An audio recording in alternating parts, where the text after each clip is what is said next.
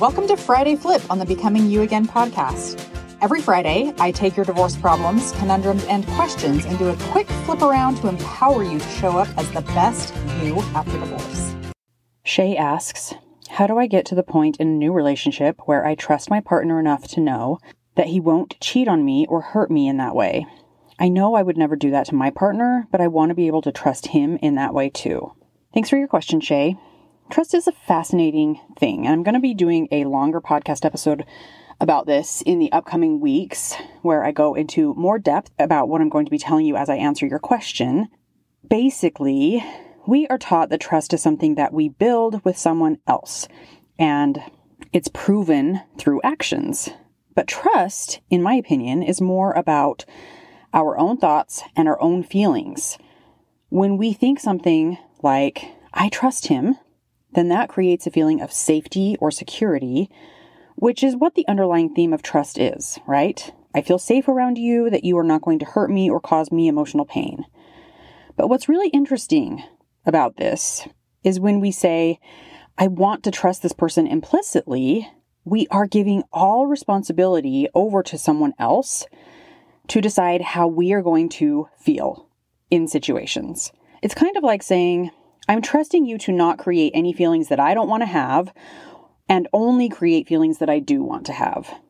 But ultimately, you are the one creating your thoughts and your feelings, not the other person or their actions.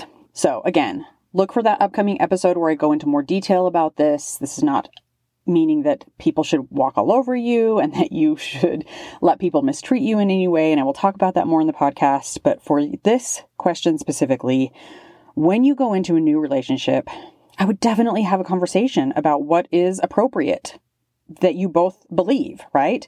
What you'll tolerate, what is okay, what is not okay, what is a deal breaker for you and a deal breaker for him. There is nothing wrong with making requests, being on the same page, or having a level of understanding when it comes to the role of your partnership and how you are expecting them to show up and act, and vice versa for you as well. And then you can decide to trust them. And if their actions begin to offer you more facts about the kind of person that they are, that is not in line with what you were thinking, that's when you get to decide where to go from there. But the real work for you to do when it comes to trust is to learn to trust yourself. Learn to trust that no matter what this person does, what they say, what they do, you are going to take care of yourself and create that safety and the security that you need when you need it. All right, Shae, thanks so much for your question. I think that will be really helpful for a lot of people. And I will talk to you next week. That's your Friday flip. Stay tuned for the weekly podcast episode that comes out every Monday. And remember, if you want more one on one help from me as your divorce coach to help you create an even better life than when you were married, then you need to schedule your free consult with me by going to www.karinnelsoncoaching.com. Remember, that's Karin with an I.